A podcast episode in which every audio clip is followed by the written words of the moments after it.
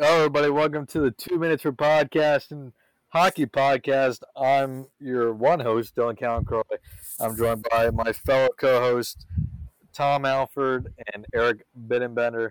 Um, so yeah, we're, we're starting a new podcast here, uh, hockey based, as you could probably tell, uh, and as I said, but I I guess you're probably wondering who the who are these people? Why should I listen? Why should I care?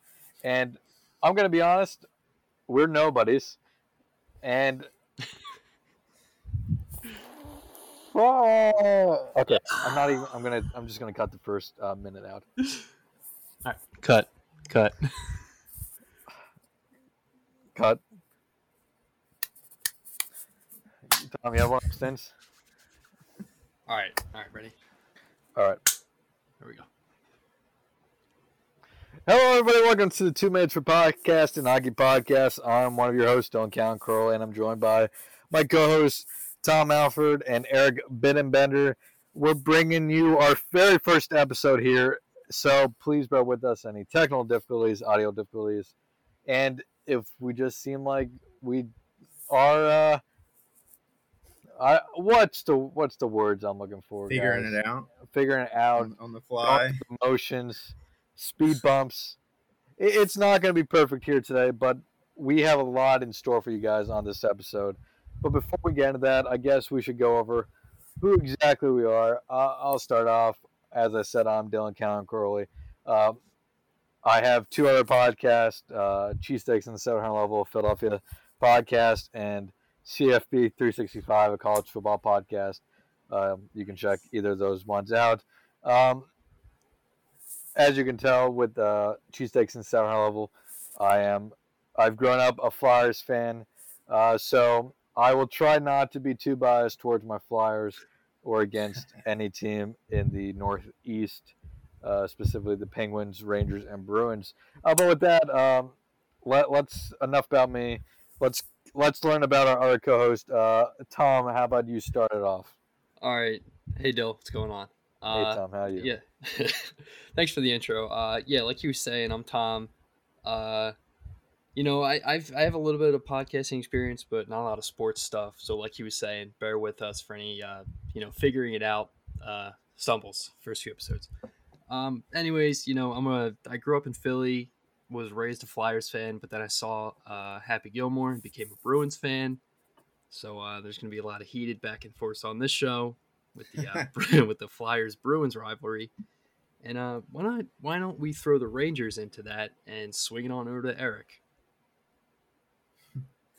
Yeah, hey, how's it going? Uh, Hey man, my name's Eric, uh, as you guys know. We- Um, Call you E. that's true. sometimes, Occasionally. yeah, and um, and uh, yeah, I also grew up as a uh, uh, Flyers fan. Uh, my dad was a, I think he was season ticket holder for the Flyers, like in the '80s or, or '90s, uh, with with his best friend, and I think I was born in between games three and four of the '97 Cup final with the Flyers, and they got swept by the uh, Red Wings, if I recall correctly.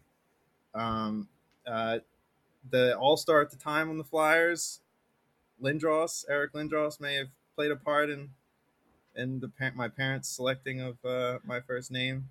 It's uh, unconfirmed, but uh, but yeah, now I'm a, a Rangers fan. I uh, bef- before the uh, Winter Classic, uh, the Rangers Flyers Winter Classic was when I was really getting into hockey for the first time, and um, there was the uh, HBO series that uh, kind of showed both teams and the coaches and just the players and everything, and I was finding myself more drawn to the to the Rangers um, and and their coach and, and their team and their style, and uh, that's uh, all she wrote. Uh, it was what nine years ago, Yeah, yeah. 2012. was- so we're a lot of a lot of history between the two teams have happened since then. Uh, one like one playoff matchup, right? 2014. yeah, sounds about right. Um, Which I went to game three or five of. It was in Philly. Um, I got to see that in person. The Rangers won that one. That was a that was a seven game series. That was every other. No team won two in a row in that series, and the, and the Rangers went on to the, I the do cup final that year to Oh, lose to the that year, Kings. yeah. But do uh, remember that.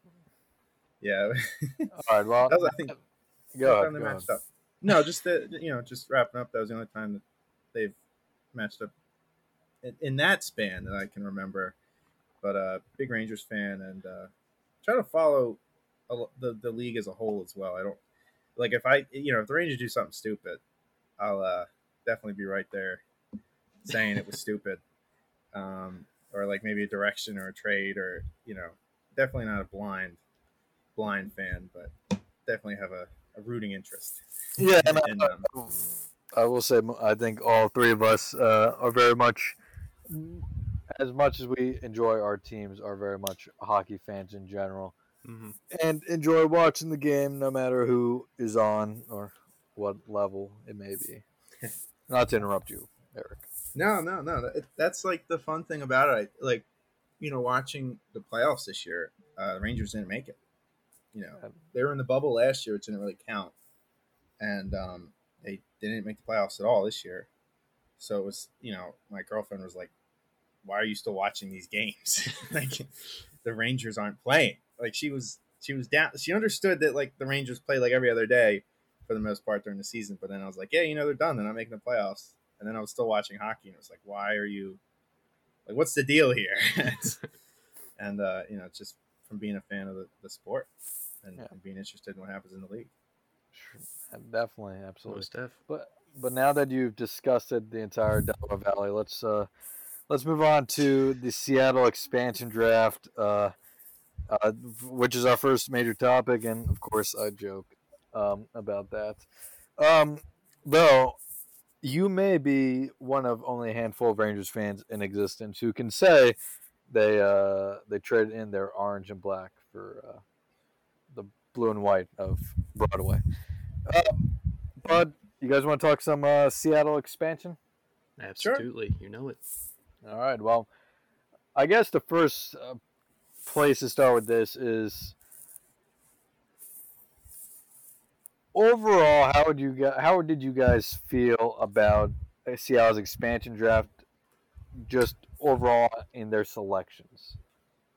Um, I, I guess I'll start this one. Honestly, um, I I subscribe to the sports theory like in any kind of draft that you take the best players available. Like like say if if your team is stacked with centers and then you go into a draft and say somebody like Jack Eichel is available, you're gonna take him. You know what I mean? And Yeah. I don't I don't feel like Seattle did that in this draft because obviously they could have gotten Carey Price, they could have gotten Tarasenko. The list just goes on and on with the players that they could have taken from teams and they chose not to. Um, Sure. I- I mean, maybe there's some merit to it that they can do a lot more trades without having these big guys on their team. I don't know, but just from where I come from, it doesn't make a ton of sense to me.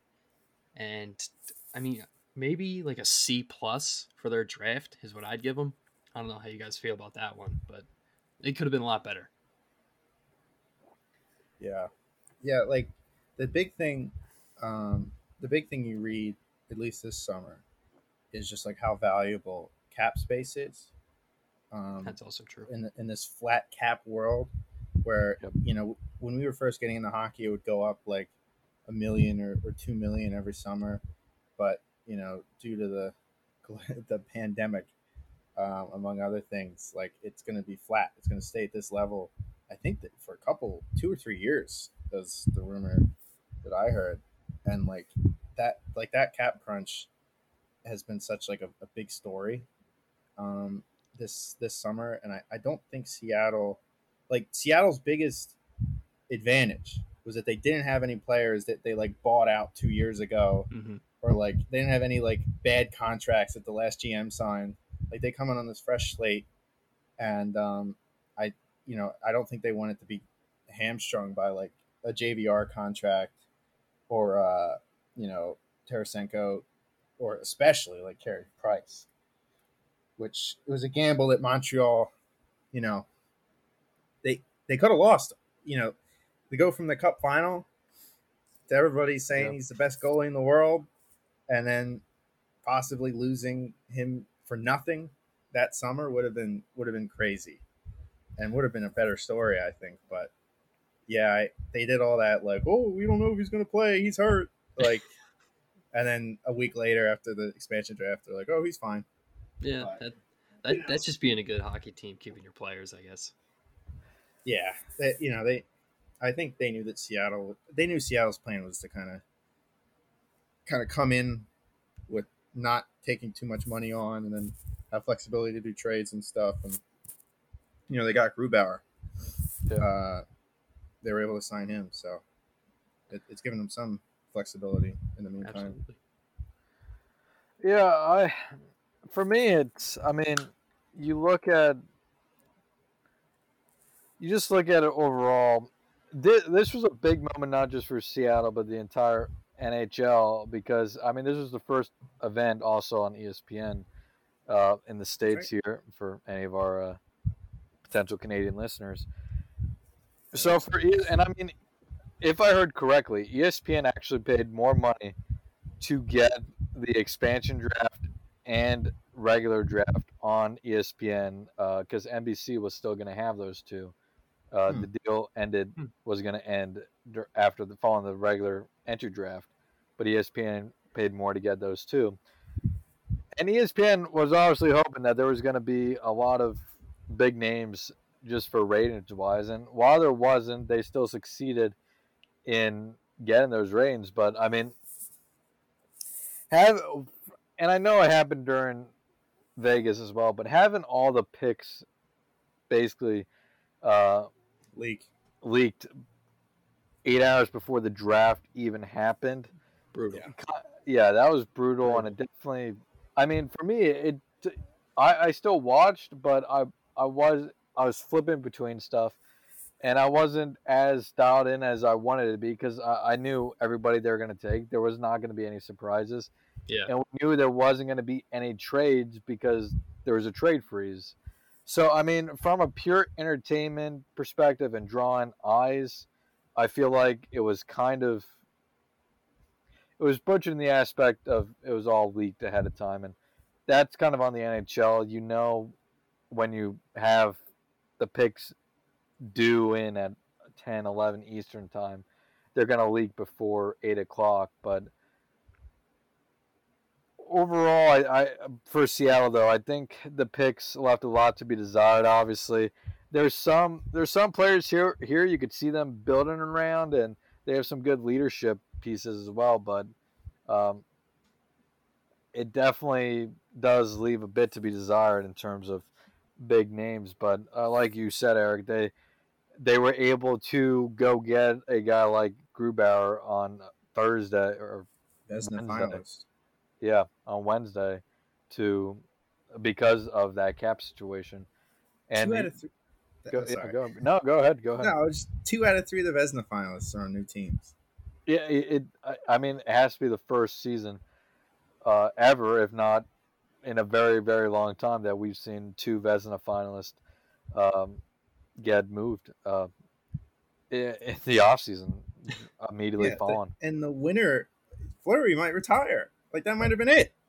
Yeah, So- it, it's been an insane offseason. I mean, yesterday, uh, Wednesday, was one of the busier uh, first free agency days we've had in a long time, and especially compared to last year, which was uh, quite boring.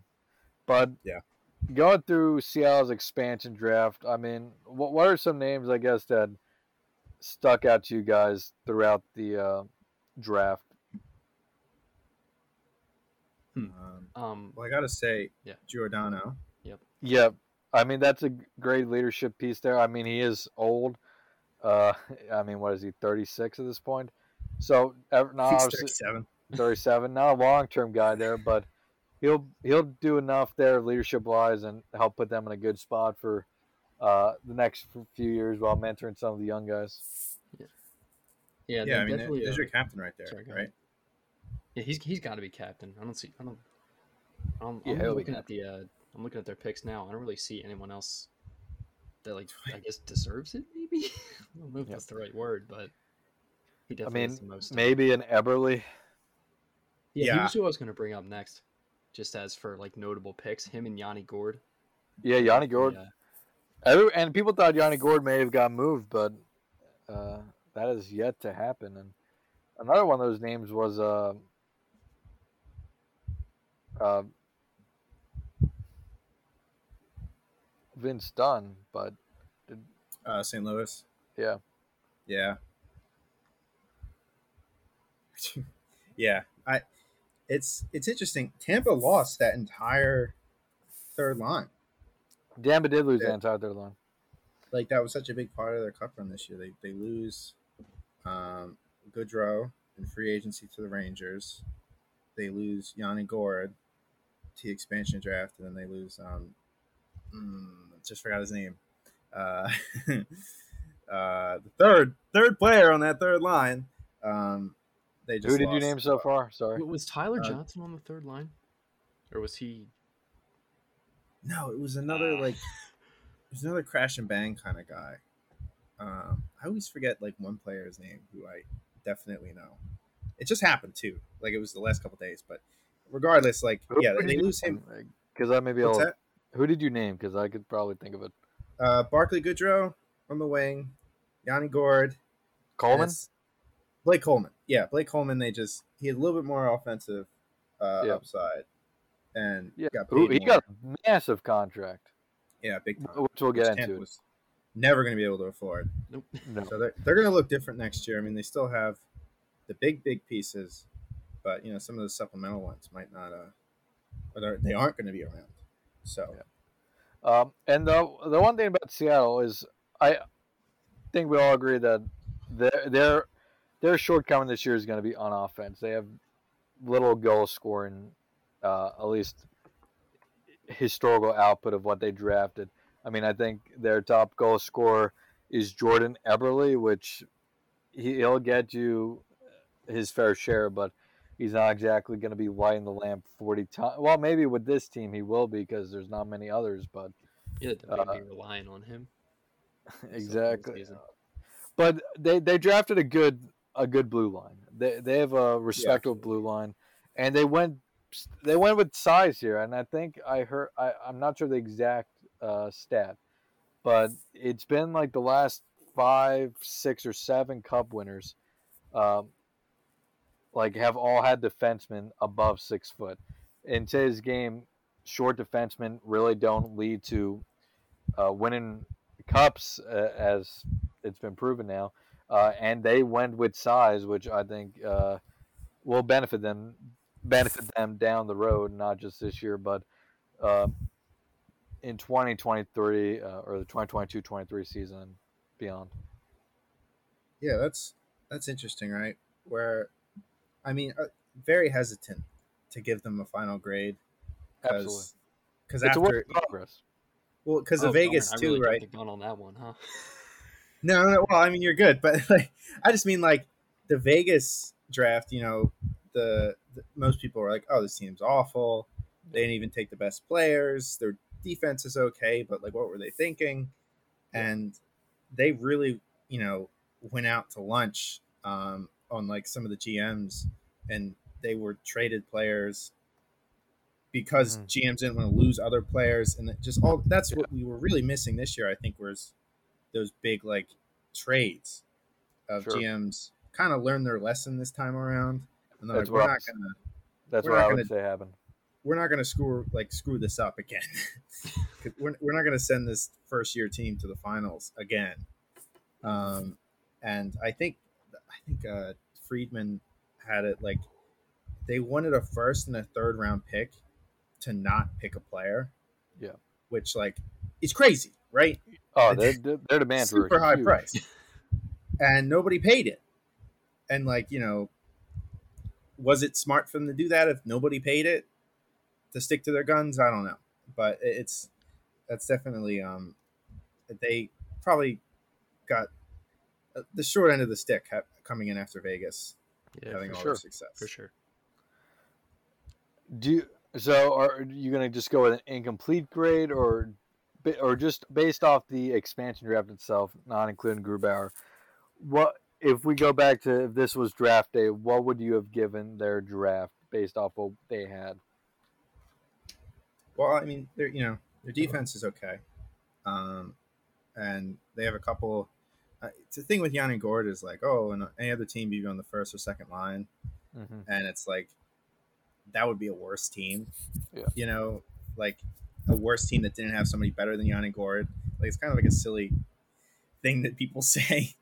um, but I, you know, I guess C plus C, like it's it's just so it's definitely incomplete. You know, to give them that um, Yeah.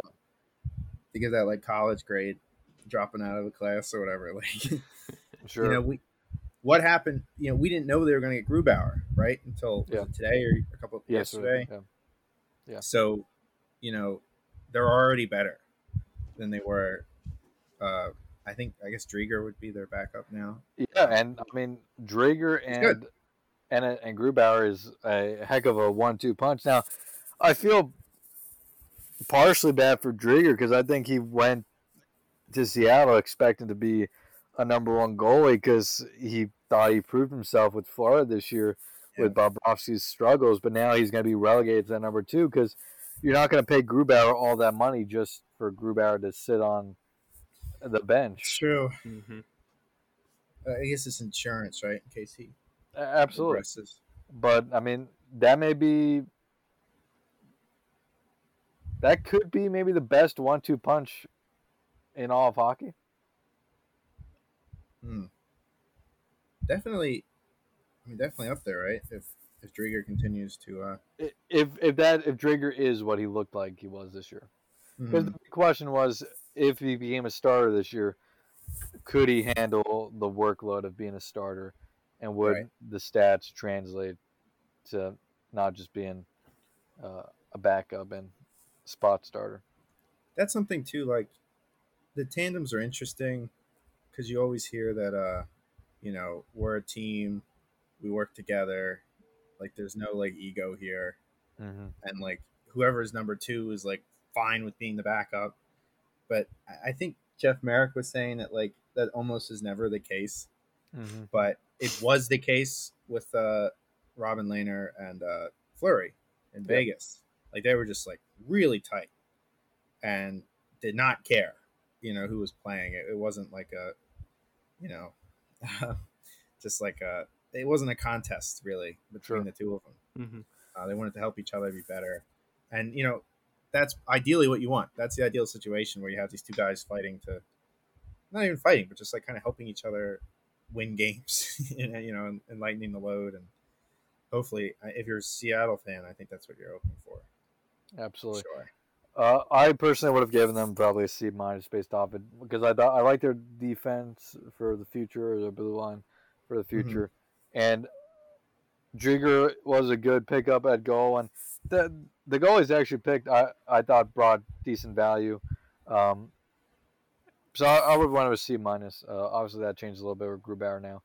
Uh, outside of obviously the big name of Carey Price, any uh, any players you think they should have taken before we move on? That's that's tricky, right? like like because with Tarasenko, obviously he has the massive contract, and he's coming off an absolute down year, albeit an injured, uh, plagued, really last few seasons. So that's a huge Yeah. risk to take. Um, and then, I mean, who else was out there? Um, Price is the big one. Price was obviously out there, and you could Uh, say Kerfoot Kerfoot Toronto. was out there. Uh, Duchene was out there. Yeah. Um, and Johansen. Johansen was out there. Yeah, So I big mean, contract. Oh, I- wa- was Landeskog exposed as well because he was He free was. agent this summer? yeah, he was. He Yeah, was he was someone I so was going to they go. would have they would have had a couple extra days to talk with Oh, him to see it. negotiate. hmm But yeah, so, but they also would have gotten the discount that the Avalanche got. So Yeah. because he wanted I think ten million going into free agency, and he walked away with what seven? Yeah, he. Dude, ten million's way too much for for him. Yeah. I don't know. He's not Yeah, a I mean, million these dollar are- player. No, He's their no. captain. I, I think on uh, 31 Thoughts, there, like, it seemed that Landeskog, it's, I mean, I guess it's silly term terminology, but like he kind of had his feelings hurt initially by like maybe a low ball offer by the I, I, Avalanche. I heard somewhere. I heard about Mhm. around that, like he he's he's obviously putting his time there. I mean, when this contract ends, he will have been the captain of the Avalanche for 17 years, I believe. Because what he's already been there like nine years. Yeah, he was he was given captaincy like Like his first year, right? Or first or second year. yeah, yeah, he's been a captain for not eight or nine years already. Yeah. So by the time he, this contract's up, he will be tied for the longest captaincy in Avalanche history with Joe Sakic.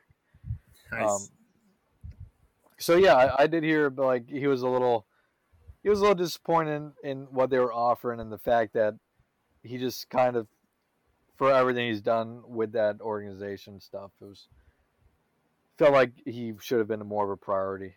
I guess. yeah, I think he um I mean, go ahead. no, I was just gonna say I think he may have broke uh I think Crosby was the youngest captain Yep. for a couple years. Probably. And I think I think Landeskog like broke his record by like a month or two. Yeah. He was like eighteen. So it, it checks out that he's been there that this long, right? So yeah, I agree, but yeah, he wasn't going to be a. T- he's not a ten million dollar player, but I do think the contract he got now is is definitely fair value for him. Probably, maybe even underpays him just by a little bit, uh, but fair value definitely for the uh, good value for the Avalanche. Um, I guess with that, we'll move on to free agency, which got underway on Wednesday, um, and there's a couple big uh, big names are well, I think all the big names are already gone, obviously a lot of big contracts, some surprising ones, uh, you could say. Uh, we already uh, talked about one of those in uh, Coleman uh, getting an absolute monster deal. Uh, I guess starting this off, I guess the biggest name out there was Dougie Hamilton, and he ended up going to New Jersey uh, for seven years, $9 million a Nine year million. Oh man. Yeah.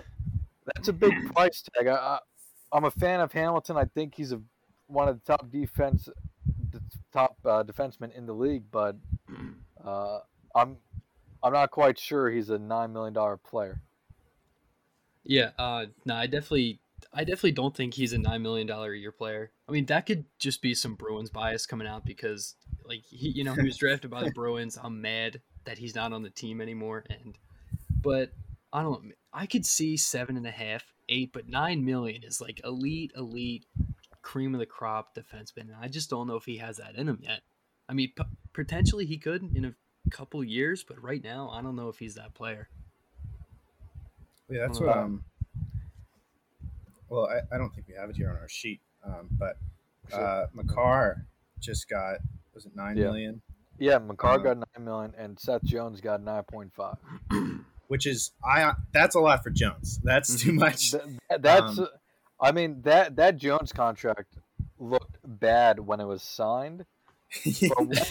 But got nine and Hamilton got nine, Yeah. like Jones is definitely what a top ten, maybe top fifteen, Probably top fifteen, top ten. Yeah. He he's in that very good to elite range, but he is not a nine point five million dollar player. No, Uh, not. Jones. Yeah, But well, Hamilton, like it depends. You know, well, it, you know, it depends who you talk to about Jones because the like the older uh, hockey men, right? They they'll love a player like Seth Jones. sure, whereas some of the more uh, fancy stat oriented people, Twitter people, uh, may not be as high on him. Uh, it, it did seem that like he played too much in Columbus, is what I was. It was what I heard. Is that that Yeah. kind of hurt like his play was that he was just Mhm. you know friggin' Sure. playing twenty plus minutes when he, he shouldn't have because they didn't have anybody else. So I, I would expect the first couple of years maybe in Chicago to be like, oh, he's still got it. But then, yeah, I mean, you, you're staring down the barrel of 9.5 in a couple of years, and it's like, eesh, like we gotta, you know, maybe move on from it. But Makar is 22. yeah, Um, I think Jones is like 26. ahead. He's like 27, right? Mhm. yeah. Jones is older. Hamilton's uh, twenty eight. Yeah. Uh, and with Makar, like that nine million could be a steal because I think as early as this year, Makar could pass Hedman as the best defenseman in the league. Yeah, I, I think if Makar had a more, uh, I don't know. Well, Hedman was the one that was off and on with injuries and, and just playing too much from the last Yeah. year. But Makar could have won the Norris this year. I mean, he was a finalist. Yeah. And I, I was glad as a Rangers fan that Adam Fox won it this year because it does certainly seem like the next couple of years, maybe Makar, it may, may be his award to lose. Like I think Adam Fox having a really good year this year. Get your get your Norris in now while you still can, before Yeah. Makar really takes the next step, and, and uh, he very well may just you know have a good run of them. Yeah, he, he's. I mean, it's obviously too early to say, but he definitely seems to be on a what could be a Hall of Fame caliber uh, career track if he keeps up his development and continues to play at this high of a level. Yeah, he's he's very good. And, watching and during the year, it was annoying because you know you'd see as a Rangers fan, right? You, you watch Adam Fox and you're rooting for him to get the Norris, or it, or just rumblings of the Norris at a certain point of the season. And it's like, oh, Makar did this, Makar did that. Watch this Makar highlight. It's like, shut up! Like we're trying, we're making our case over here. We don't want to hear anything about the guy in Colorado. But yeah, it's. I think in the offseason, you definitely can take a step back and be like, this guy's good. Yeah, yeah. And if, if we can circle back to Seth Jones real quick, like I'm not a Sure. Chicago fan in any sense of the matter because of 2013. Um, but they, I mean, they lost Duncan Keith, they lost Brent Seabrook, the two anchors of their 2010s dynasty. I mean, Yeah. to lose those two defensemen and then to bring Seth Jones in, I I have to imagine part of his argument was like I'm going to be stepping in, taking the place of these two guys. Yeah. I need nine. What is it? Nine and a half million a year. I mean, Yeah. like f- from a f- purely negotiating standpoint, it makes sense. I mean, Yeah. hopefully, just hopefully for the sake of the league and entertainment, that like it translates on the ice. That like he plays like a nine and a half million dollar player. But um, I mean, right now he's, he's certainly not. But maybe being forced into that role on a team like Chicago, I don't know. Maybe in a few years might look like a steal. Probably not. sure. But I don't Uh, know. Going back to Hamilton now, I I feel like with the Devils, this I feel like the Devils have been down this road so many times of signing a huge name in free agency or trading for a huge name in trying to jumpstart that team, that franchise, get back to their winning ways, and every time it just doesn't work out. Hmm I mean, Taylor Hall didn't work out. PK Subban. PK Subban dude didn't work out. I mean, and there's other guys there uh, that I'm blanking on that you could say the same thing about. And I, there's good pieces there in New Jersey, but I mean, if you're Hamilton, like this, this feels like uh, it, it came down to the money because I, I just I don't see New Jersey right now yet being like a cup contender. No, Yeah, no, not definitely not yet. Or I think I mean, maybe halfway through his contract, sure, but th- this just seems like a risky deal for both sides. Well, they had um, or, or they have Hischier and uh, Jack Hughes, right? Yeah. Captain Mhm. Nico Hischier, right? Uh, I forgot about that. Um, but like, I you, you know Taylor Hall won an MVP there, He did. so like he had a Oh, that's personally good season. I don't think the Devils made the playoffs that year. Um, so like that's you know that does play into your to your argument, right? Where it's like I, Dougie Hamilton's a great defenseman. Yeah. Um, he, I think in the first half of the season, I, I had him in fantasy, um, and he was very like he was he like first half of the season, first quarter of the season, like he was kind of like a, a Norris. He was one of like the, the favorites, betting favorites, odds, you know, for uh for the Norris Trophy. He was just having a great season. Sure. And how much of that was from that over overloaded like Canes' team that is kind of blowing up this summer?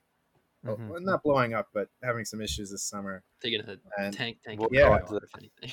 losing losing Dougie Hamilton on its own is is really bad, Yeah. Uh, among other things they've done. But yeah, he he like I don't know. It's so tough with Jersey. Like him and Subban could return the form, and, and they're both right-handed, I think. Yeah. So it, that's tricky to to slot them in. But like, I mean, he eats up minutes. Uh, he, he can be there. He can be on the blue line for he's- was eight years. Uh, seven. Seven. Uh, seven. Yeah, I mean, it's it's a good it's good to have a defenseman like that for a while. I think as uh, Metro fans, um, or that's what the division's called now. I don't, Yeah, we're back to Wait, we're is back to the regular. back to Metro. Yeah, What, what was I it think- last season? The Atlantic, right? Uh, East. it was the Metro card something. Yeah. But, What, we But back to- on. It doesn't matter. but like as people who have to play him a lot, I don't think we'll, you know, he'll be annoying. He'll be a thorn in like Flyer, Bruin, uh, Yeah. Rangers fan sides for Yeah. for some time. But Yeah, I long term, it's interesting. yeah, I just it, it feels like a move that the Devils have just tried to make over and over again, and it just it obviously yeah, like you said, Taylor Hall won the MVP, but for the Devils, it just hasn't really translated to success on the ice, and we'll we'll see how it goes. But moving on from Hamilton, obviously a lot of other big names. Uh, like we said, Landeskog went back to Colorado. Any thoughts on that? I mean, that, that was a move it felt like they had to make. Bring back their captain. He's he's Yeah, the face of that fran. Well, Makar may be the face of the franchise now, but he's been the face of the franchise for most of the last decade. Yeah, I mean, And- no arguments there. I mean, honestly, ju- I I wanted to see him move. Ju- I, I, I, Seattle. I, I, yeah, I sort of like. I just like when big players. Only oh, this is only sometimes. I only I like when big players go to different teams because it's just a huge shakeup, and Yeah. you know they can help out a new team. The old team struggles, or maybe they get even better because people who are on the third line move up, and I- it it's always a it's it's like a fun experiment sometimes. But I mean, him being Absolutely. the captain, him being the captain for so long, being one of the faces of that franchise, like you said, it's it's a move. It's a move they had to make almost. Yeah, definitely compared to like especially basketball, but even baseball, hockey is does get a little not boring, but it, it, it a lot more of star players staying with who who they have spent most of their career with their their most recent team. Um, but yeah, obviously Landeskog signs, uh, no shock there, um, and that contract. Let me find the exact numbers here quickly.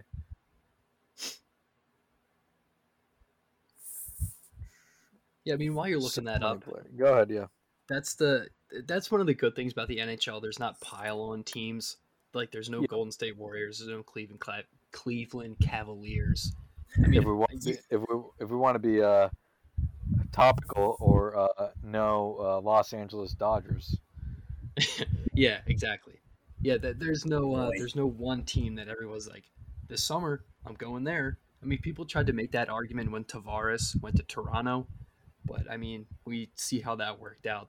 They're not a they're not a contender yet. So yeah, And to stay and just to further that point and stay topical even more. I mean, today in basketball and baseball, we saw we saw league changing trades with Yes. basketball. Russell Westbrook going to the Lakers, which Yep. I mean, the Lakers now have Anthony Davis, LeBron James, and Russell Westbrook. Which you can ask who's going to be demanding the ball the most, and we'll see. But that that's going to make the Lakers by far the front runners to win the NBA title next year. And in baseball today, Max Scherzer and Trea Turner just got sent from the Nationals to the Dodgers, which gives the Dodgers now Walker Buehler and um Clayton Kershaw and Max Scherzer. I mean, as the top three starters in their rotation, which Yeah. is that's an all star insane. game lineup. It That's an and- game lineup. And then in the field, they have Corey Seager. They have now Trea Turner. They have Justin Turner, Cody Bellinger. They have Mookie Betts. I mean, exa- we don't see super teams in hockey. I mean, Yeah. outside of maybe the the '90s uh, Red Wings in the '80s Oil- Oilers. Mhm. Yeah, we, we anymore. can just say a we can just say a prayer to Lord Stanley and hope that keeps up. So But uh, Landeskog, he got eight years, seven million, fair contract there. Uh, moving on, Grubauer, we briefly mentioned earlier, he's going to Seattle, uh, six years, five point nine million AAV. That was a big pickup for the Kraken. Kind of gets a not I don't want to say a face of the franchise because goalies don't often get that um, moniker unless you're a Carey Price uh, or Mark maybe Andre even- Fleury. Marc Andre Fleury, Vasilevskiy, um, so on and so forth. Very few face of the franchise goalies, but that's a big pickup for the Kraken. Gives them, like we said, a very good one-two punch goalie tandem. Any thoughts on that before we move on? Not um, not as big of a name as Fleury was when Vegas got him uh, in 2017. 'Cause Remember, like you know, people like the Vegas team. The initial reaction was not very good. The defense is okay, but at least they'll have, you know, Marc Andre Fleury to kind of, you know, give somebody a jersey to buy, or a reason to kind of go to the games and Mhm. it was this nice little like you know here we got a big player and Grubauer isn't a big name but I think maybe in you know if he has another Vezina caliber season I think fans in Seattle will really take a shine to him and Absolutely. and and, and you know and buy his jersey and have somebody to root for Absolutely. And going back to Seattle's expand draft, I think the one thing that really helped them, uh, and I, I don't remember Vegas' season tickets going into the season, but Seattle, I know, sought out all their season tickets yeah heading into the expansion draft. So there wasn't any pressure to be like, hey, we need a dra- we need to draft some big names here to get uh, butts in the seats. They, they there was no pressure with that, and probably a um, better sports city right yeah, Just like out, Yeah. out of the box like already a better sports city than Hey, you can definitely make Vegas an argument. is Yeah, absolutely. I mean, it's Seattle uh, is definitely a, a very strong sports city compared to what Vegas has been historically. But honestly, Vegas uh, is well on its way. It seems to get in all four major sports eventually here. Uh, other massive names, and obviously, we're not going through these names in any sort of order. Um, but alphabetically Brandon Saad got a nice big contract out of St. Louis today, five years, four and a half million uh, per year, which is twenty-two and a half. Uh, any thoughts on that? Um, he he definitely seems like a Blues kind of player. Like he's a bigger guy. He can get in there on the power play and score goals. Um, not a, not a ton of thoughts, but I don't know. That's that's he seems like a very good fit there. I think he'll slide in nicely on the second line, maybe the first power play. veteran Veteran, yeah, he he won Couple, some cups uh, with Chicago. Yeah, two-time Cup winner there. He's not the Couple player he used to be, but he's, he's still pretty good. couple forward acquisitions for the Blues. I don't know. Uh, There- is Doug Armstrong is the GM of the Blues. Yeah, He's the Yep. like he is like does not really hesitate. Like if they're done, he'll blow it up.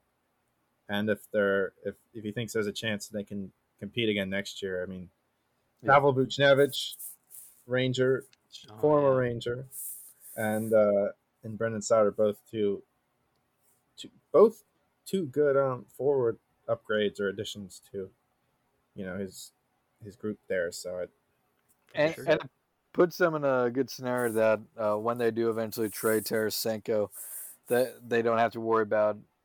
Because say if they don't trade Tarasenko before the season, let's say they trade him mid-season, because I think what could help them is long term it's not going to work out there. But if Tarasenko comes out this season and has a good start to the year, that'll get his trade value up more, and the Blues could get something for him then. But if you when you do trade Tarasenko, you don't have to worry about who's gonna be replacing that talent or production because uh, Saad and uh, Buchnevich should should be able to do pretty well there.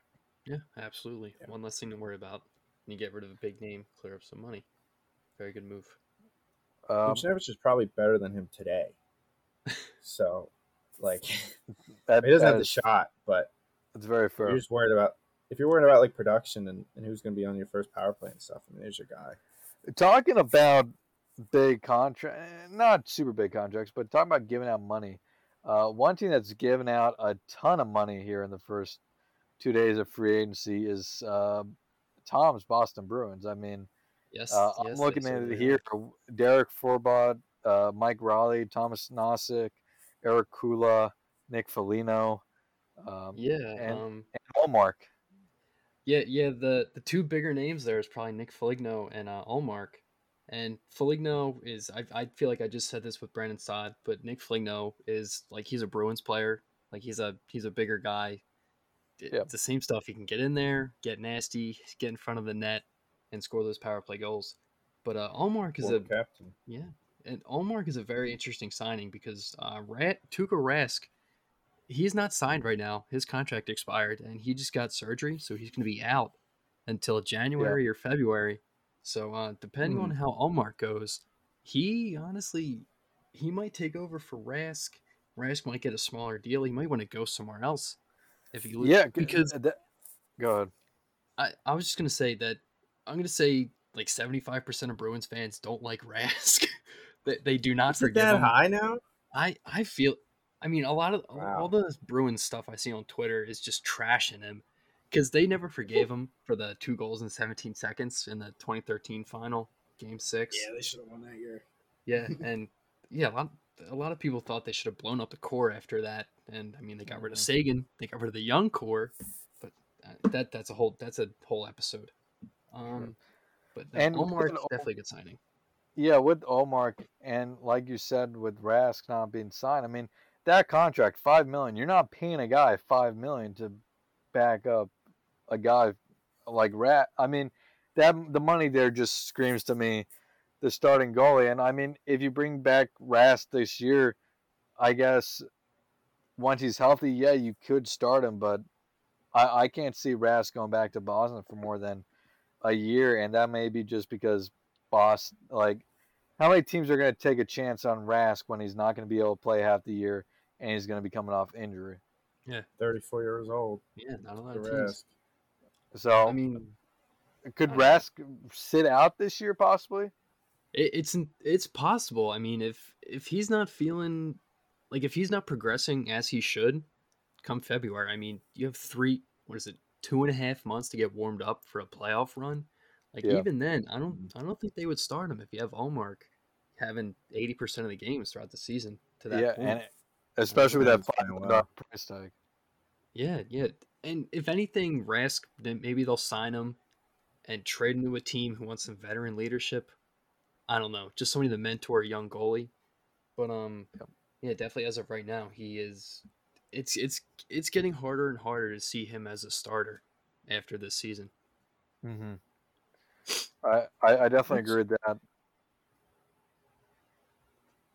Well, it's just like a commitment, uh, like from the ownership and the general managers, and like just the Bruins' commitment to that core and Yeah. that team, and what, three Cup final appearances.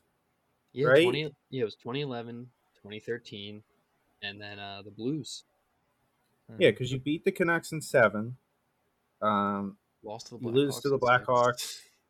in six, and then uh, the Blues, or Blues were five or six or something like that. But Wasn't it seven? I mean, you can make a case they should have beat the Blackhawks.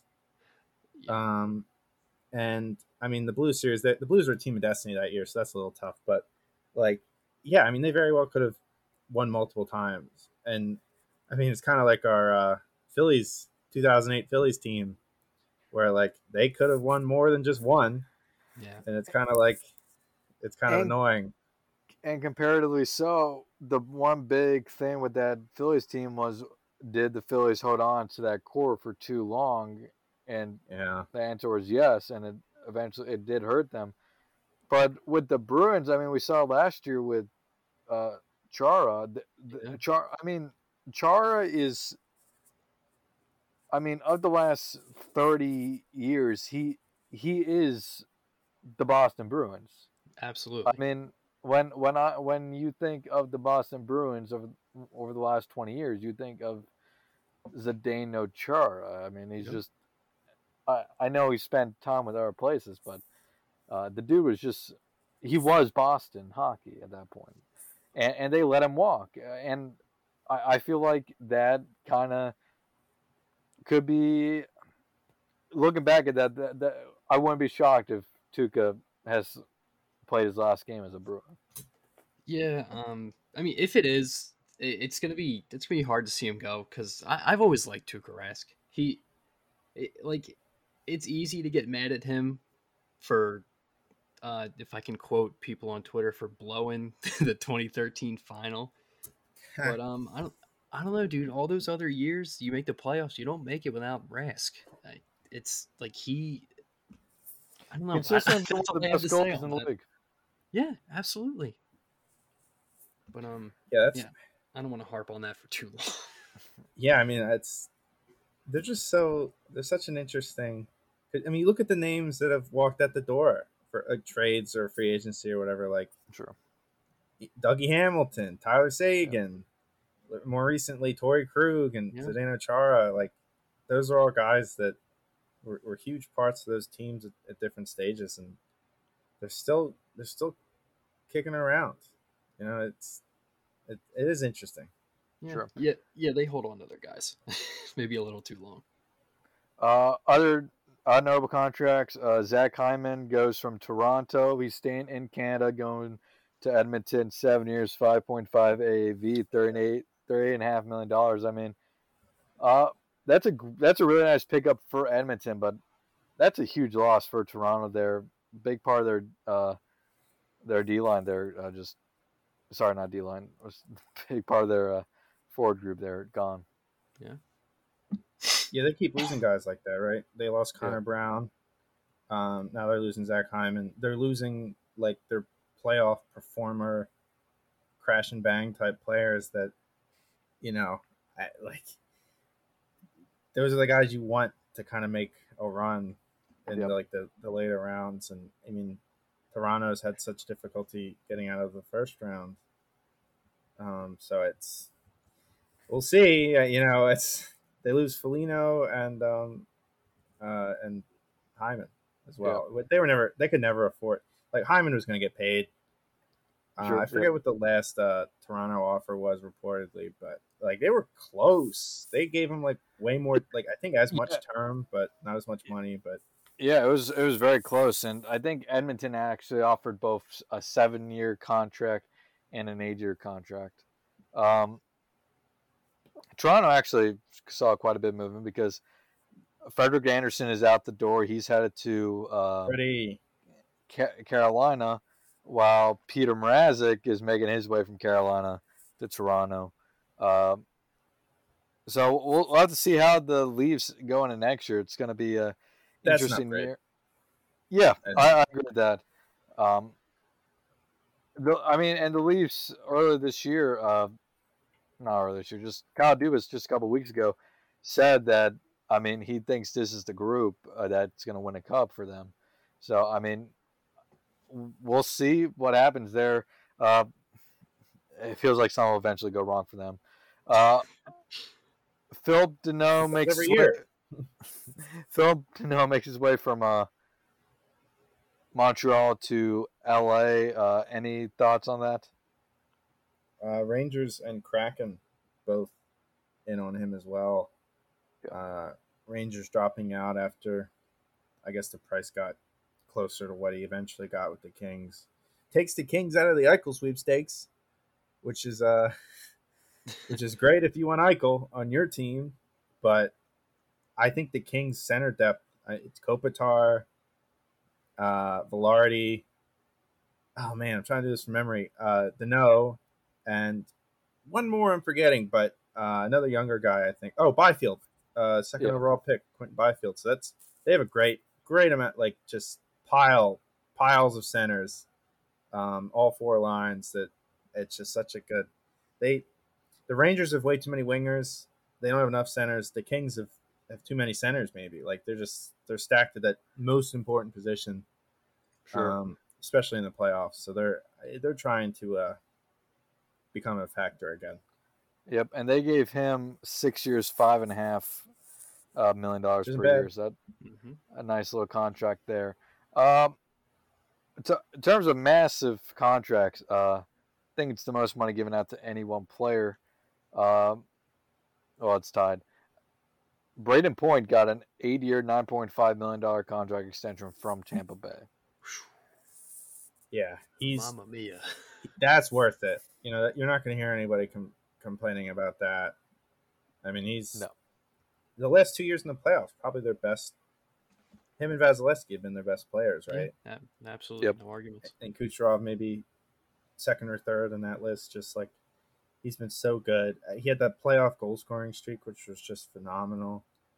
I, I mean, you hear the big names, the Kucherovs and Stamkoses, and like you don't always get the Brayden Point, but I mean, there's a reason that, y- like, I think during the McDonagh trade with the Rangers, the the Rangers really wanted Brayden Point or Sergachev from the Lightning, and they said, "Hands off! Mhm. We know what we have here." Yeah. and um, good on them for sticking to their guns because now he's, you know, they have him to thank largely or in part for back-to-back Cup wins, Yep. both of them. Uh, Tampa Bay also uh, signed Corey Perry uh, to a one-year, two million dollar, sorry, two-year, one million dollar contract uh, per year. Um, Corey's lost the last two cups to Tampa, so if you funny. can't beat him, join them, I guess. Yeah, might as well. That's so hop on. funny. I- I forgot he was on the Stars because I saw that too, and I was like, "What was?" And it's like I had to remember, but yeah, that's got to be weird to like, mate, not hate these guys, but like to lose to the same group twice, two years in a row, and then you know be, be training with them, Yeah. and taking line rushes with them. Yeah. So it's interesting it's what happens with that. It's actually been a really good uh, couple days for Tampa because they got Brian Elliott on a nine hundred thousand dollar one-year contract. That's a good backup to have. Mhm. Zach Bogosian is. I know he hasn't been as good since he first left Tampa, but he's going back to a place he had success, and I'm sure he'll refine that success again. Um, and they re-signed Cal Foote today, so uh, good couple days there for Tampa. Stellar off season for the Lightning so far. Tough, Any uh, other- tough pills to swallow, but it'll be okay. Any other big uh, free agent signings you guys want to talk about? Did- Did Coleman get overpaid? Probably Twenty nine point four million dollars over six years. same with Goodrow. Like, definitely too much term, Barclay Yeah. Goodrow. Mm-hmm. But I, that's the thing in free agency. You have to, you have to overpay. Like, to. If Yep. you want a player to, like, if you just if you go over to this player's agent, you're like, here's your market value contract and your market value term. They're just going to move on to the team that's going to give them too much. So it's if you really want them, you you got to shell out some cap space. And I, yeah, it's Goodrow. I think is a little overpaid and probably for too long. And and uh, same with uh, Coleman as well. But yeah, I mean, you those guys cup winning pedigree. It's that's just dollar signs too. So every team wants that. Yeah, and I don't know. I don't know if you guys had anything else to finish up in free agency, but I I feel like we can probably close it out with the not oh, surprising more. Ovechkin going back to Yeah. Washington. Yeah. I, I I guess the biggest question with Yeah. him is, do you guys believe that Ovechkin over the next five years will break the all time goal record? He needs I to want him average, I think, thirty three. I want him to. I'll tell you that. That'd be awesome. See that in our lifetime. Heck yeah. That's like the last thing. Like that's what he's playing for, right? Or at least Yeah. that's what it's. It, they're- make it seem like Yeah, I That mean, does- it's like- they sign him just Yeah. long enough where, yeah, they sign him just long enough that he just has to score thirty goals a season and he has it. Like that's okay. Like that's that's the deal. It just, as long just as he keep, can stay healthy, which is a big question, but after Just a certain keep him in the left circle in the power play. We'll get it. Sure. Um, I guess uh, quickly we'll go through some major trades uh, that, that have occurred over the last few weeks. Uh, the one being uh, the most recent, Darcy Kuemper. Uh, he's headed from the Aval- from the Coyotes to the Avalanche. The Avalanche replaced Grubauer. Uh, that I think that's a good trade for the um, Avalanche. Kuemper's one of those guys who, if he's on, he can be one of the top goalies in the league. It's just a matter of when he's on. Mhm. Uh, they send a first round pick in 2022, Connor Timmins, and a 2024 um, conditional third round pick to uh, the Coyotes. Any thoughts on that? Yeah, that one's that one's interesting. Uh, well, that one's interesting to me because they get a similar goalie. They hope a similar goalie um, to Grubauer, who they had. So now, and they let him walk probably for money. They didn't want to pay him as much as Seattle did. So then, would you rather pay the money and lose the cap space, or would you rather spend the assets, the first round pick, third round pick, and, and a prospect for a similar goalie? Like it's it's interesting. I, I mean, I don't know what Kuemper's contract is. Maybe it's a huge. Um, maybe I should know. Uh, uh, maybe it's a huge like uh, I'll, I'll take a look at it. budget, but well, maybe maybe it's cheaper and, and financially makes sense for a team like Colorado, which I mean they're paying Makar, they got they're paying MacKinnon, yeah, four point now they're paying Landeskog. He's uh four point five. Yeah, last year of his deal, it looks like four point five million. Uh, U- UFA too, and so that's that's that's scary too. I don't know because Colorado they've been the the smart guy pick for the cup the last like few years. Mm-hmm. So now they like and losing they Grubauer. into, I, I feel like I feel like entering free agency, they were probably the favorites to win the cup uh, going into next season. But then once they lost Grubauer, I mean that's a big loss for them. I and I, I'm just I think they're still going to be a very good team, probably number one or two team in the West. But uh, I have um good enough. um I have trade news. Well, What do you Do you guys this- want to break a trade? Not actually it. break a trade, but Yeah, what Um, sport are we talking about? uh, hockey is on our hockey Hockey. podcast. Um, Well, Ryan Reaves to New York Rangers for a third round pick. All right. So uh, All right, yeah, well, well, let's get Sick. your initial gut reaction. Yeah, how you feeling? oh, man, It- eh, going into the going, I, I could do a whole like twenty five minutes on on the Rangers post. Well, we haven't even talked about Jack Eichel, so eh, Well, yeah, I'll save that stuff. But post Tom Wilson incident, and it's not just Tom Wilson because they were beat up on by the Islanders, by the Bruins. There was just teams that were more physical, and they won close games against the Rangers this year. Shut down the Rangers' top guys, and that was it. Um, so that the, the whole mandate mantra of of it now is you have to be harder to play against. You need tougher guys and like that's really scary to some of like the stat smart people because then that usually means you're getting worse and you're trading people like Pavel Buchnevich for a fourth line uh Blais I actually I've never heard his name out loud um but you, you know you're, you're getting worse um on paper but hopefully you're getting better like a more complete team overall and Ryan Reaves it was a joke because Gerard Gallant was hired as a new coach of the Rangers and people are like, "Oh, Ryan Reaves is going to be there in two seconds." Like, you know, they played like he played under him in Vegas, and he's going to be right on the team. And I didn't really believe it. Here he is, boys. Uh, we have a grinder again. So and because Ryan Reaves, I mean, last probably one of the last grinders in the league too. Real Yeah, and- that is. with that, I mean, it's just it's crazy that Ryan Reaves got the same return as um, um I'm blanking on his name now. The goalie, Buchnevich. Ca- Ca- Oh. the goalie Carolina sent to Detroit. Oh, uh, Ned Nedeljkovic. Yeah, Nedeljkovic, a Calder, a Calder finalist, got a third round draft pick attached to him, and I mean, hell, uh, Vegas traded Marc Andre Fleury away for basically nothing. They got like one, they got like a player in return.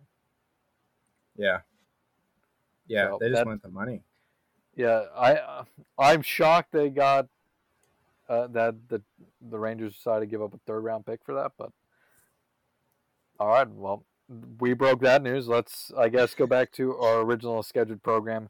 Uh, Just Yeah. a few, um, as we mentioned earlier, Vitek Vanacek uh, heads back to Washington. First, second round picks. I mean, not bad there if you're the Kraken. Um, this, uh, Evgeny Dadonov heads to Vegas uh, for Nick Holden at third round pick. That it's a good move for Ottawa. Dadonov wasn't going to do anything there really. Just too many young, good offensive pieces around him. He was going to get lost in the shuffle. Um, another big one, Tyler Johnson, a second round pick to the Blackhawks from the Lightning for Brent Seabrook, who I think that's just going to end up in LTIR money, correct? I I actually don't know. Eric, yeah. you know this one? He's he's hurt. He's not. I, I think his career's done. Yeah, he might be done. So yeah, they might just stash that money and yeah, it's just cap relief, right? That's yeah. It's every exactly what Tampa it is. trade, man. It's just yeesh. Uh, that- Hide move money around. Nate Schmidt to Winnipeg uh, for a third round pick from Vancouver. Obviously, as we said, Marc Andre Fleury, get, Fleury gets sent from the Knights to the Blackhawks. Um, the Knights did get Mikkel Hacker Hacker Reinen out of it, um, but that's probably just a lottery ticket, basically. Uh, I what I mean, like we said earlier, two Vezina finalists get traded, not traded, but are changing teams in the same New offseason teams, is just i is is insane to think about. Yeah, Yeah, what was the it final is. number of goalies this season? It was like 28 Twenty eight on from what teams. I could count change teams so far, Yeah. and there's still plenty on the market Crazy, crazy. because obviously, uh, like Tuukka is still out there. Yeah. See what happens with him. And Hank, yeah. He's got to figure Yeah. out. It's, he's got to get uh, cleared to play, even I think. But I do like that. Uh, I do like the Fleury trade for the Blackhawks if Fleury plays, but there is discussion out there that Fleury could choose to retire here in the upcoming days or weeks because he wanted to stay in Vegas. His family uh, really loves Vegas, all that. So he's He was not sure if he wants to move again and all that. I mean, does he? What do you? I mean, he has what one year left on that contract. Does he go to Chicago and live by himself for a year? I mean, that's a lot to ask for, especially coming off of all this COVID stuff. Yeah. So that'll be interesting to watch. But if it goes well, I mean, the Blackhawks don't believe in rebuilds, but they've had a nice little retool in here uh, this offseason. Yeah, absolutely. He could be a huge part of that if he, like you were saying, if he ends up playing there. yeah, I think the Uh, Knights just they want the money. They want to win. I mean, it's Yep. clear as that, right? I mean, they want to. They're in on Jack Eichel, even though they have no prospects.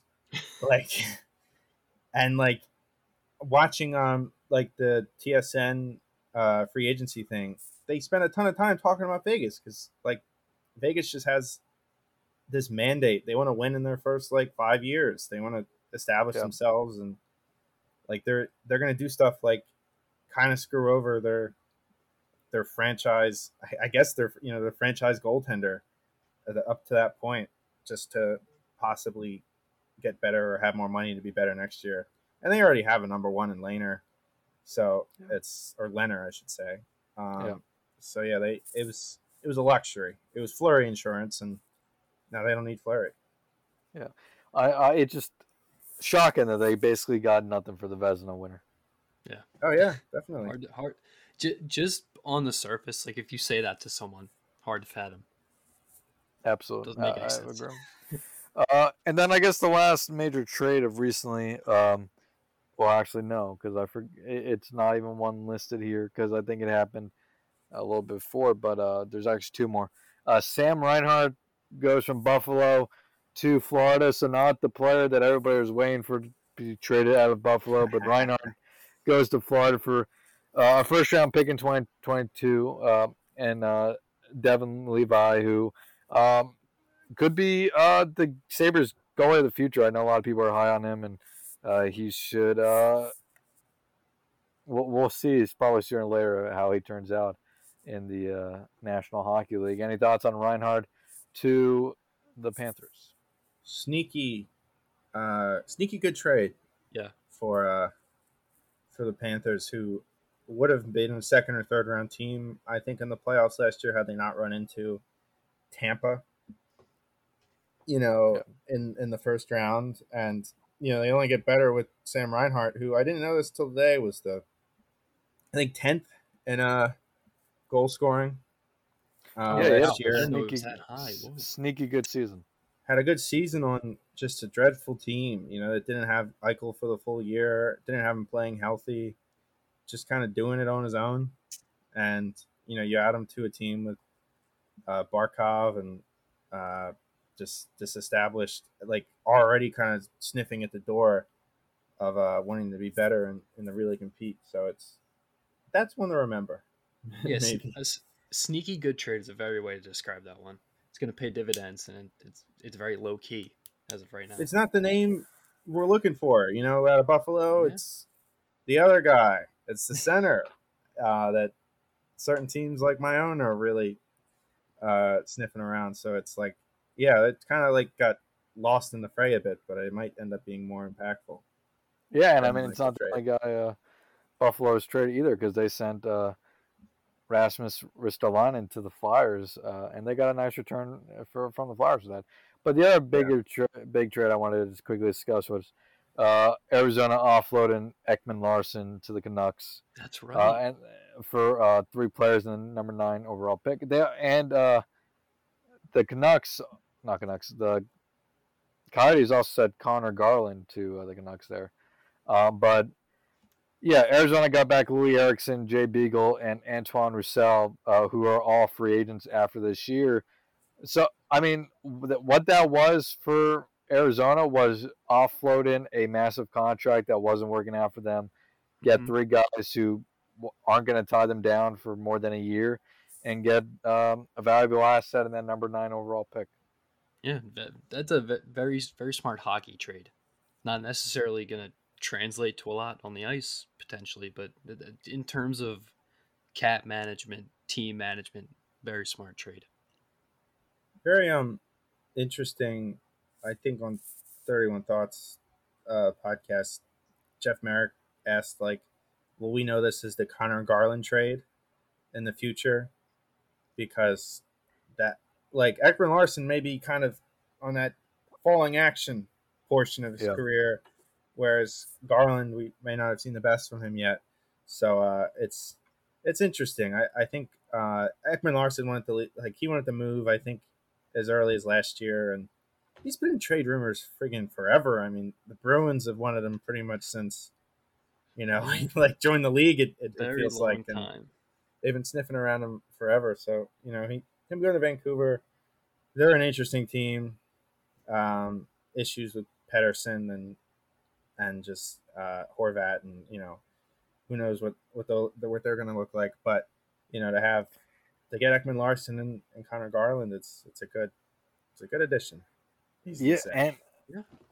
also interestingly to note, I mean, uh, and they did get Conor Garland a contract done, which was big because he was an RFA, but they have fourteen million dollars left, and they still have to sign uh, possibly Jason Dickinson. He's an RFA.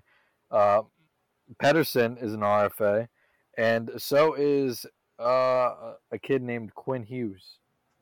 Yep. Uh, so I mean, they're they're going to get into a little bit of a tight cap situation here, partially because they took on that seven point two million per year from the Oliver Ekman-Larsson deal, but also now Right. paying uh, Garland four point nine a year. So I mean, they added uh, nearly what uh what that four uh, thirteen mil Yeah. to their cap situation off that trade. Um, yeah, that's right. Yikes! But uh, Dill, I, I wanted to ask you real quick. Um, as Yeah. the as the resident Flyers fan, how do you feel about J- uh, Voracek for Cam Uh, Atkinson? I, I like Ken. I like the idea that Cam Atkinson is going to bring more of a pure goal scoring aspect to the Flyers, something Voracek really has never been. Not that now Voracek is the better overall player, and I think Voracek could have a nice bounce back season in uh, Columbus. But I think Atkinson fits better for what the Flyers need right now. The um, goal scoring was definitely lacking last year, and Atkinson, he's not he's not gonna. I don't. I'm not expecting 40 goals out of him, but if he can come in, give them 25 to 30, I think that's very much a possibility and reality. And I, I like it for the Flyers um, overall. Yeah. I, I I think overall it's been a, a decent offseason for Chuck Fletcher. Uh, I mean, Ryan Ellis was obviously a big one. Uh, moving Nolan Patrick was needed. It wasn't going to work out. Uh, Phil Myers is somebody they, they could come to maybe regret trading, but I, I don't think he's going to be like a top 10 defenseman in the future. But he's going to be around a long time. Uh, the Ryan Ellis is good. Rasmus, they obviously overpaid there. I think yeah, a lot of people Rasmus. didn't like that. Yeah. I think Rasmus could benefit from being in a new place, not playing uh, first uh, pairing minutes, uh, just having a little less pressure on him there. And I think to a point too, he's on a better team, and I think. I think part of him was probably pressing in Buffalo. I mean, when you don't have necessarily all the talent in the world around you, I know they have Dahlin, but when you're on a team like that, you're going to try to uh, compensate for some other shortcomings, and that could lead to poor play. Um, what other moves they make? Uh, we talked about Atkinson. Wasn't a big fan of the uh, the um, the signing of uh, Jones, but I mean, you, I mean- you're hoping bringing him back to his old uh, goalie coach that he had there in uh, L.A. helps, but it's risky. Yeah, I mean, you had to replace Brian Elliott, so and then, like you were saying, hopefully coming back to his old goalie coach will reignite him a little bit to some of the su- success he had earlier in his career. But Yeah, biggest worry there is if Carter Hart struggles again, yeah, and he's Jones struggles as well. It's that it can go south for the Flyers real quickly. Big season for them overall because both Couturier and Drew are free agents at the end of the year. oh my God, yeah, that's right. Their contracts are coming up. Um, is there any other trades you guys think are worth discussing before we get into our uh, final questions? Really, here. Um, I don't know. I- maybe I- potential trades. yeah, yeah, yeah. Well, yeah, we- let's get into potential trades. yeah, do five minutes on Michael real quick. so yeah, I don't- don't want to take up too much time. let's start with the the potential trade that everybody is waiting for, and that's the trade of Jack Eichel. The question is, where's Jack Eichel going to go, and when is he going to go? So, uh, let, Eric, let's start with you. Just, I know you have a whole spiel on Jack Eichel. Yeah, to keep The it floor brief. is yours. to keep it relatively brief, uh, when has been a big question because um, I follow a lot of people, Rangers people, who they're like, it's going to happen before the draft or it's going to happen the day of the draft because if you're the, the story that came out was that uh, Kevin Adams in Buffalo wanted as many, they were super big on the draft this year for some reason.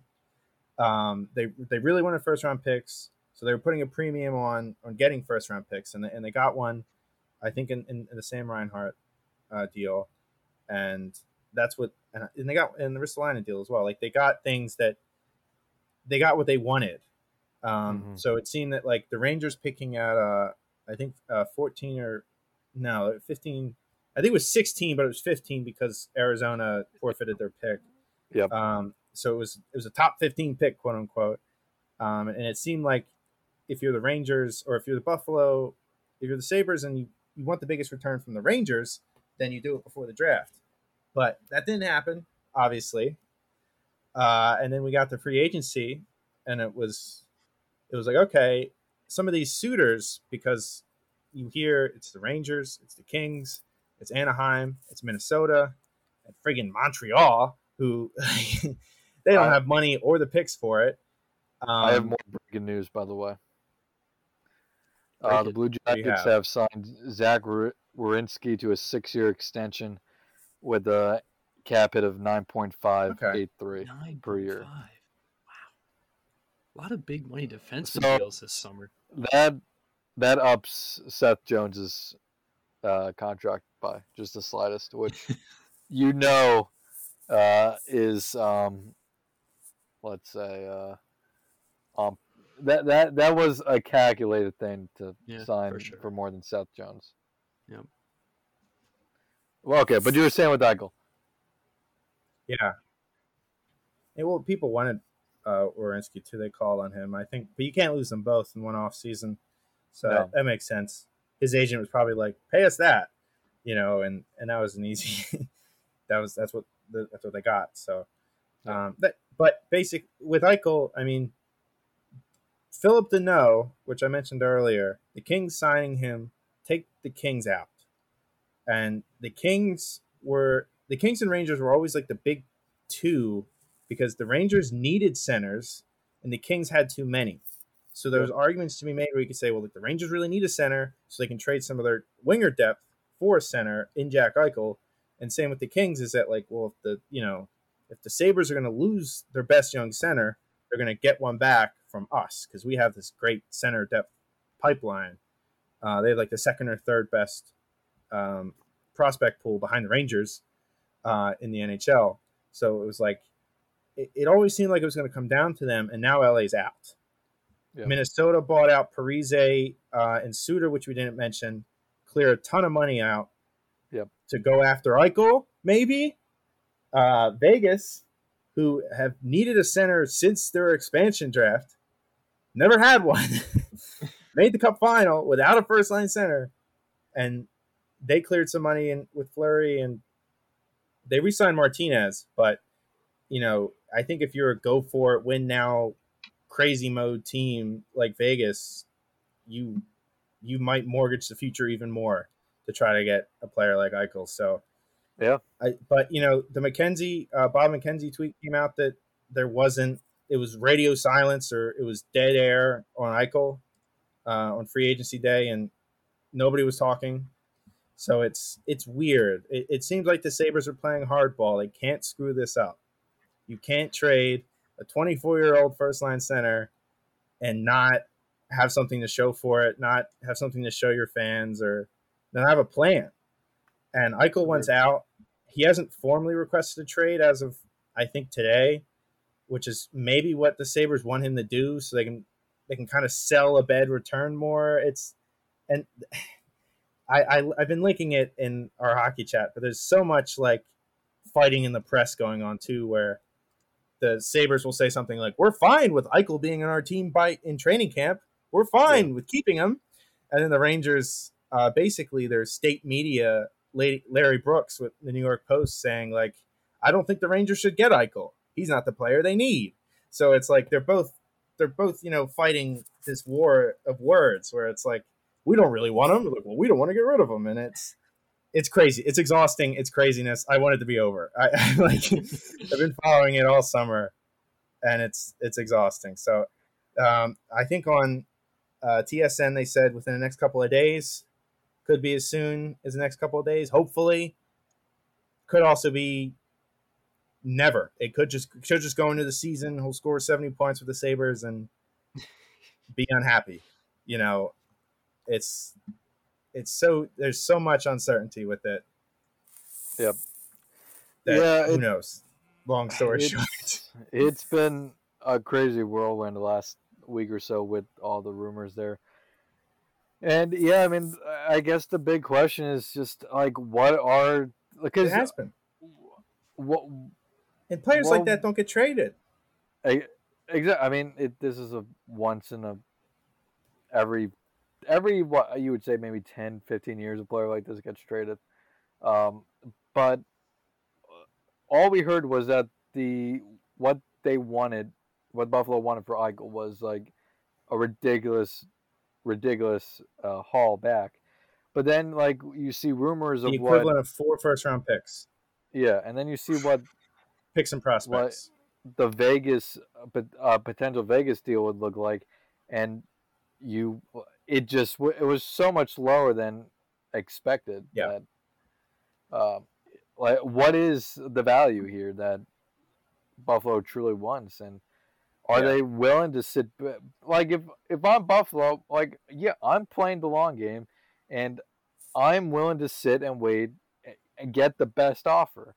I don't You care if it's the I don't care if it's the Rangers. I don't care if it's the anybody in my division.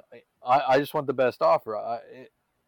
Because at the end of the day, if they get the return they think is good, that's if they get the best return possible, that's all that matters. It doesn't matter Mhm. Right. if you have to see Eichel play for the Rangers or whatever. It, you just got to get the best return possible. So I'm just interested to see what the eventual return is because Yeah. it feels like it's going to be like disappointing almost. Well, it's never it's, been never as much so as we think it's going to Yeah. be, right? Yeah. Yeah. And like I mean, because it's hard to you think back on like players of similar caliber, and like Rick Nash, I like I, I the rumors with Rick Nash was that he was going to get this king's ransom, um, from the Rangers, but he had a modified no moves move clause, and he would only waive it for the Rangers. So like there was more leverage there for the Rangers to like, here's Artem Anisimov and Brandon Dubinsky in a first round pick, and give us this forty goal scorer, all star, like your captain. Like Eichel is Yeah. better than Rick Nash. Yeah. Eichel, it, it might be the biggest trade of the last 20 years whenever he ends up getting moved because he's a 20, 24 year old first line center. It's it's crazy that he's even of players never get available. They're the player, like, you know, he could maybe, you could see a player like that getting traded when they're 27, 30.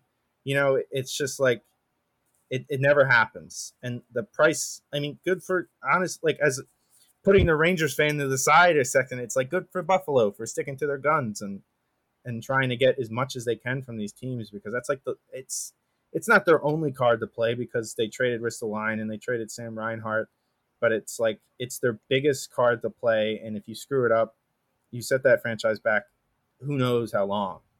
And I mean they the ask from the Rangers, I it was too much it seemed because they wanted young roster players, which means Kakko, Lafreniere, K'Andre Miller, like players who they are trying to build their team around. Prospects is where it's like they're more of a lottery ticket, and you can. The Rangers might have the best defensive prospect in, in Nils Lundkvist right now, who they don't want to trade. so it's Yeah. like they do have this great system, but they also don't want to just completely clear house and and lose. Like you can have as many draft picks as you want. Like you could have Yeah. you know first round pick for the next five years, but they're not going to do that. They want some more. They want roster players, and it's you know Yeah, I mean, I want as a Rangers fan, I want him. It'd be very exciting to have a Zibanejad, Eichel, top two centers. You know, you, you, you do that kind of that little NHL lineup in your, like the video Sure. game in your head, and you're like, man, that'd be a great one-two punch. And then you have Panarin, and you know, it's it's fun. Adam Fox, it's a good team, but who knows? and Could it be the biggest trade since Joe Thornton to San Jose? oof, maybe. Mm. Because I mean, that's Only, the uh, only, only other time in recent memory I can think of a young player this good getting traded. I mean, because Thornton, he won. MVP that year. Yeah, he won the Hart in Mhm. 0506 with 125 points. I think that's the only time that happened. 0607, he got before in that offseason he got traded to San Jose. Yeah, he got. I think he might be the one of, one of or the only player to get traded in the middle of a Hart Trophy season, and yeah, it's it's in that territory, right? Of just this, we haven't seen the peak of Eichel yet, which We is also part of the selling point for Buffalo and the, the reason teams are interested because you you stomach these concerns about his neck and his shoulder and this surgery he has to do because this is a potentially 100 point player and they don't just fall out of trees so you know yeah, exciting um, time Yeah, j- just thinking about young players getting traded. I'm just going back to Tyler Seguin, and um, that that was really only rumored like that summer that it happened. Yeah. And the Yeah. return was very not good. It was it was a pick, Loui Eriksson, and then a couple. There was like a couple young forwards and a defenseman, and none of them are really on the team anymore. So Yeah. uh, that that was a very uh, that's it. The trade is still upsetting. So I mean, hopefully, on uh, like for Buffalo, like you were saying, this trade could set them back X amount of years. So like just from an outside perspective, good for them. Like you were saying, sticking to their guns, trying to get what they want, and like they're doing the right thing. So I mean, hopefully, it works out better for them than it did for the Bruins. But All right. Yeah. I'm gonna put you guys on the spot. What's your gut say? Where does Eichel end up whether it's this off season or sometime next season. I'll, I'll Ah. start. I think I think he lands in Vegas, I think and part of that is part of that's selfish because I I don't have to face him still Yeah. A bunch of times every year, but also I mean, Vegas, Ve- Edmonton versus Vegas every year. oh, How many times a year? Eichel versus McDavid. That I mean, that has a chance to be the next Crosby Ovechkin rivalry right there. certainly does. That would be If- a lot of fun. If Eichel went to Vegas, and that was something I just thought of, and I I, I think that would be incredible to watch. I Well, I I'll, I'll have to say New York, the Rangers. I, I have right. to, but uh, ju- just because um, the mandate that they don't have apparently, according to Drury, the GM, they don't have a they don't have a mandate to make the playoffs and be better this year, but they do, and they get much better with Jack Eichel. They become a playoff team. I think even with how tough the Metro in the East is going to be, I think they they kind of they use their elbows and they you know they they pull themselves up a little bit higher with with that center depth and yeah you a big splash is definitely what is on was on the menu at the start of the summer but we're not so sure anymore so it's Absolutely. i, I gotta go with the rangers Um, All right, I- Tom. I, I, I, I think he's going to go to Minnesota. I just with the, just with them buying out Parise and Suter, and making all this cap space. yeah, making all this cap space for Jack Eichel, and th- th- their team, they're just on the cusp of being like in the like the hockey darling picks every year for the cup. yeah And I feel like they've been in that spot for like Yeah. a decade. and I don't know, man. If if, if you get a 24 year old potentially franchise center, that that puts you there over the edge. Then you're up there with the uh with the Avalanche. So I'm hoping he goes Minnesota. All right. Uh, as we wrap this up, let's end it with these two questions, and we can just do a roundtable here quickly. Um, what teams do you think boosted their quote unquote stock the most over the last few weeks of trades, free agency? Um, th- this is probably a little biased, but definitely the Bruins. A little They bit were the, on my list. with, the- with the Foligno and Ullmark signings. Um, I'm gonna say Chicago, but a lot of it is dependent on what Fleury does. yeah, if he retires, uh, then it may be off or not. But if he if he decides to play with Chicago, I, I think they're not a cup contender, but Chicago will be a tough team this year. they'll be better Yeah. um yeah, Eric, go ahead. montreal Okay. Yeah. Montreal, Montreal. made some good moves. Um, Florida definitely with Reinhart. Um, Probably the Kings too. Now they have all that center depth. yeah, They have- Kings. The nose. I mean, shut down. That's like Kings of old, right? Just Yeah. being able to suffocate teams and stuff like that. Yeah, I, I don't. not not excited for teams like Chicago and LA to be back in the fold or in the mix, but I- it is definitely it makes for a better league. I think when those guys are still snip, still kicking around. And Yeah. the Kraken, they got better. They didn't exist last year, so that's that's an easy answer too. And then who who do you guys think has left a little bit more to be desired? And I think the one answer for all of us is going to be the same, and that's Carolina. I mean, they trade away a goalie with team control. Uh, who they traded him away for a three round pick, and then the contract he got was only five hundred thousand more than what they offered. That stings. So like that that still makes little sense to me. They lose Hamilton and um, the sign it was a thing we didn't talk about, but sign of D'Angelo. I Yep. mean, from a pure hockey standpoint, sure, quality signing, uh, but it's obviously not a very popular uh, signing. Uh, Yeah, Uh, very bad press on that D'Angelo guy. yeah, it's a very it's a tough PR sell to say the least. Uh, but they lost a lot of talent because they lost a bunch. I mean, they lost Rhyme, Reimer. They lost Mrazek. Uh, they did get Andersen, but that it's been a tough offseason for Carolina. Yeah, Yeah. Yeah. Big big L for them this offseason. Which like I just yeah, the way they seem to negotiate, like they have this price and they're not they're not gonna budge. And I mean, if they paid those guys, you know, Nedeljkovic and Hamilton was probably going to be too expensive, even if they were like a Yeah, and more money and they've rich team. But they've always been cheap on their goalies as well. But yeah, I just I don't understand the Nedeljkovic trade. It just yeah. it I mean, it's, that, that's a great pickup for Detroit, but What was the Yzerman quote?